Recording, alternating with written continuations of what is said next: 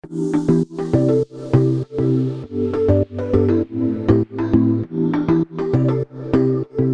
guys and welcome to the Atlas Weekly Recap, covering the events of the week ending Friday, April 28th, 2023. In this week's episode, I'll be covering the latest CPI numbers for Australia that we re- that were released this week. We'll also take a look at US GDP for the first quarter of 2023. And lastly, I'll look to touch on some US earnings result from this week, including the likes of Alphabet, Microsoft, and Amazon as well. So let's get into it. This week saw the release of Australia's quarterly CPI numbers, which showed that inflation in Australia rose by 1.4% in the March quarter. And when we factor this latest quarterly CPI number into the last 12 months, it takes the annual rate of inflation in Australia to 7%. And this has come down from the last time that the quarterly CPI number was reported in January, where the, the headline annual rate was 7.8. So headline annual inflation has come down from 7.8 to, to 7% as at the 31st of, of March. And more importantly, though, the trimmed mean inflation, which is the RBA's preferred measure of inflation, which basically ex- excludes uh, larger sort of price rises and, and, and falls and gives a, gives a more accurate reading. So this trimmed mean inflation, it rose by only 1.2% in the quarter, and it take this this latest quarterly print takes the annual rate to 6.6%, which is down from 6.9%. So this will definitely help support the, the case for potentially the, the RBA to, to pause when it meets next week. Looking at some of the drivers of inflation this quarter, as we know, inflation can broadly be broken down into two categories. So we've got goods inflation, for example, the, the price of groceries and, and retail goods. And then you've also got services inflation. So this is things such as, you know, insurance premiums, uh, real estate agent fees and uh, things like this. And this quarter, we saw goods annual inflation, it, it eased uh, after two years of, of, steady increases, which is good to see. So it's eased from 9.5% to 7.6%. And this was mainly due to some discounting on, on furniture, appliances, and, and clothes in, in the March quarter, as well as some lo- lower automotive um, fuel prices as well. Uh, services annual inflation, on the other hand, a, a very different story, and it is proving still very, very sticky. And services inflation, it, it, recorded its largest annual rise since 2001. So this is mainly driven by higher prices for holiday travel, medical services, rents, and, and, and restaurant meals as well. And looking at this this latest quarterly CPI number, it, it also confirms the indexation rate that's set to be applied to student help loans, um, previously HECS loans, which will apply on June 1st. And the, the rate of indexation is set to be 7.1%. So quite a high number there. I was actually talking to my, my partner about this last night, and she's recently finished her, her law degree last year, and she's just finished her, professional legal training more recently and uh, so she's got quite a, a, hefty outstanding help loan. So naturally was was not happy when, when I told her uh, about the the rate of indexation set to take place this year, and it, it's it's highly unlikely we'll, we'll see inflation this high again for, for some time. So this year's indexation is is very, I guess, abnormal, um, but rather sort of nasty, uh, a rather nasty sort of a, anomaly and there have actually been a few finance commentators calling for the government to look at capping the indexation rate this year at 3 or 5% in the, the May budget. But I suspect these sort of um, calls will, will, be, will fall on, on deaf ears.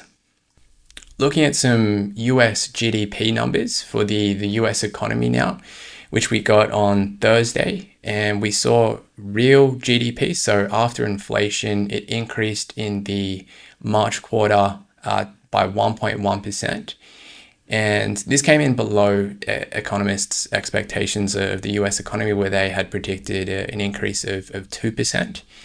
And I'll, I'll note too that this is just, a, I guess they refer to it as an advance estimate for, for the quarter GDP, which I guess uses incomplete data. So essentially, they, they do revise this release two more times so over the course of the next month. So there's also a second estimate and then a final estimate over the course of the next couple of months. But I mean, nevertheless, like it, it is sort of a, a, a low GDP number was relatively expected that the you know the GDP output in the US was set to slow this year, and it really does suggest that the Fed's um, you know rate hiking over the last 12 months, uh, you know, to fight in inflation is really beginning to, to take effect. And, you know, as, as we know, since March last year, we've seen that the US central bank lift the policy rates by about 5% um, over the last 12 months. And this has really, this lagged effect is continuing to, to affect business output in, in the United States economy.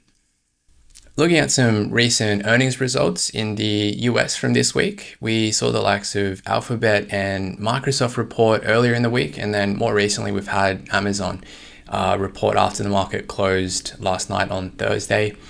And I mean, these big US tech companies, uh, among other sort of big tech companies, were, were really expected to produce little growth in, in the last three months uh, to March. And this is really due to these results being compared to the, the really strong start that these companies had in 2022. And as well as sort of the spending slowdown that, that's hit many parts of their, their businesses. Surprisingly, earnings results this week for Alphabet and Microsoft's core businesses held up a, lot better than expected in, in, this quarter. And it's, it's actually pushed their, their shares a, a lot higher. And uh, it's also, they've also brought up their I guess their rival sort of tech companies that the share prices of those as well who have, who have also who are also set to to report their earnings later this week. So we look at Alphabet, which is Google's parent company. They reported total revenue increased by 3% to US 69.8 billion in, in the quarter and this beat analyst expectations of US 68.9 we look at Microsoft, they also reported on Tuesday their revenue was up 7% to US 52.9 billion, beating forecasts of 51 billion. Their net income also rose 9% to US 18.3 billion versus forecasts of US 16.6 billion. So significantly sort of beat their the, the market, I guess, market analysts' expectations there. Microsoft, they, they reported after the market had closed on Tuesday and their shares jumped more than 9% in, in after hours trading. And since reporting their results on Tuesday, the, the share price increases sort of continued. They're, they're trading about 10.6% higher this week. Amazon also reported um, better than expected revenue. So they reported on Thursday uh, revenue for the quarter 127.4 billion versus analyst expectations of 124.5 billion. And the result came after the market had closed, but looking at after hours trading right right now, the share price uh, initially lifted, uh, but this has subsided a, a, little bit as we, we had some they had some executives sort of speaking after the after the result, uh, and they sort of raised concerns of some ongoing weaknesses in their their cloud business, so uh, AWS, uh, Amazon Web Services. In terms of a market wrap for the last week, we saw the ASX 200, it's up a bit over 1%, 1.02%. The US S&P 500 to Thursday is, is quite flat. I think it's up just over 0.13%. Euro Stoxx 50 is down 0.61%. The UK FTSE 100 is down 0.9% for the week. The Hang Seng in Hong Kong down 2.73 and the Australian dollar is down 1.7% to around US 66 cents. Looking to next week, there'll be a spotlight on two major interest rate decisions handed down by two central banks, being the Reserve Bank of Australia and as well as the Federal Reserve in the United States. So, especially after the recent inflation data that we received this week in Australia, it'll be interesting to see what the how the RBA interprets that interprets that. And then in the United States, it's been close to two months now since we've had a, a Fed interest rate decision. I think the consensus is for is still for 0.25% lift in US interest rates, but uh, we, we still never, never know it at this point. Earnings season also continues next week with the likes of Atlassian and Apple reporting their results for the first quarter of 2023. So I'll definitely look to bring you the results from, from their earnings as well. Uh, that's all for this week, guys. Uh, I also wanted to mention that this is the 14th episode of the Atlas Weekly Recap and something that I've been running for the last three months now. So I just thought I'd give those listening the, the opportunity to send in any queries or feedback that they, they may have about the podcast uh, thus far. Anything you, you might want to hear more or, or, less of, or even if there's a, a concept you, would like me to, to explain on, on next week's episode, I'd be happy to do that you can email me at mitchell.kelsey at atlaswealth.com. Thanks for listening, guys. Cheers.